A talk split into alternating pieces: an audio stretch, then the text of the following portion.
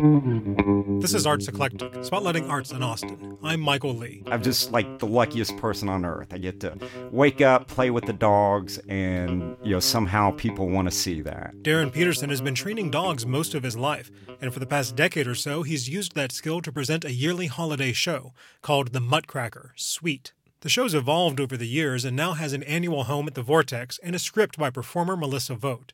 Darren Peterson. Well, I love doing dog shows, and the name Muttcracker occurred to me. And, like, how can you not just base a show around that name? I don't think people necessarily think the Vortex and holiday show. And yet here we are. You know, the Muttcracker has really become our big family tradition. And Darren and Circus Chicken Dog, they just bring so much to what we're trying to do for the community. So we're so happy to have the Muttcracker every year, and it's always a lot of fun. Yeah, it's my favorite time of the year now. It's like being a kid again. I get to do all of my favorite things all throughout the holidays. The format is just so wonderful and the circus aspects are so great. And we're like, what if we really dug into the story and tied it in a little tighter to the original Nutcracker story?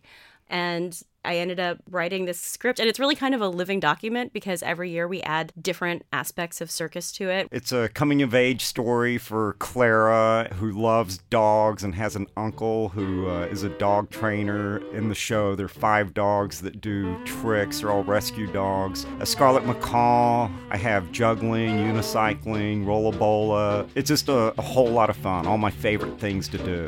The Muttcracker Suite is on stage at the Vortex through January 6th. For more details, visit our website, kut.org. For Arts Eclectic on KUT, I'm Michael Lee.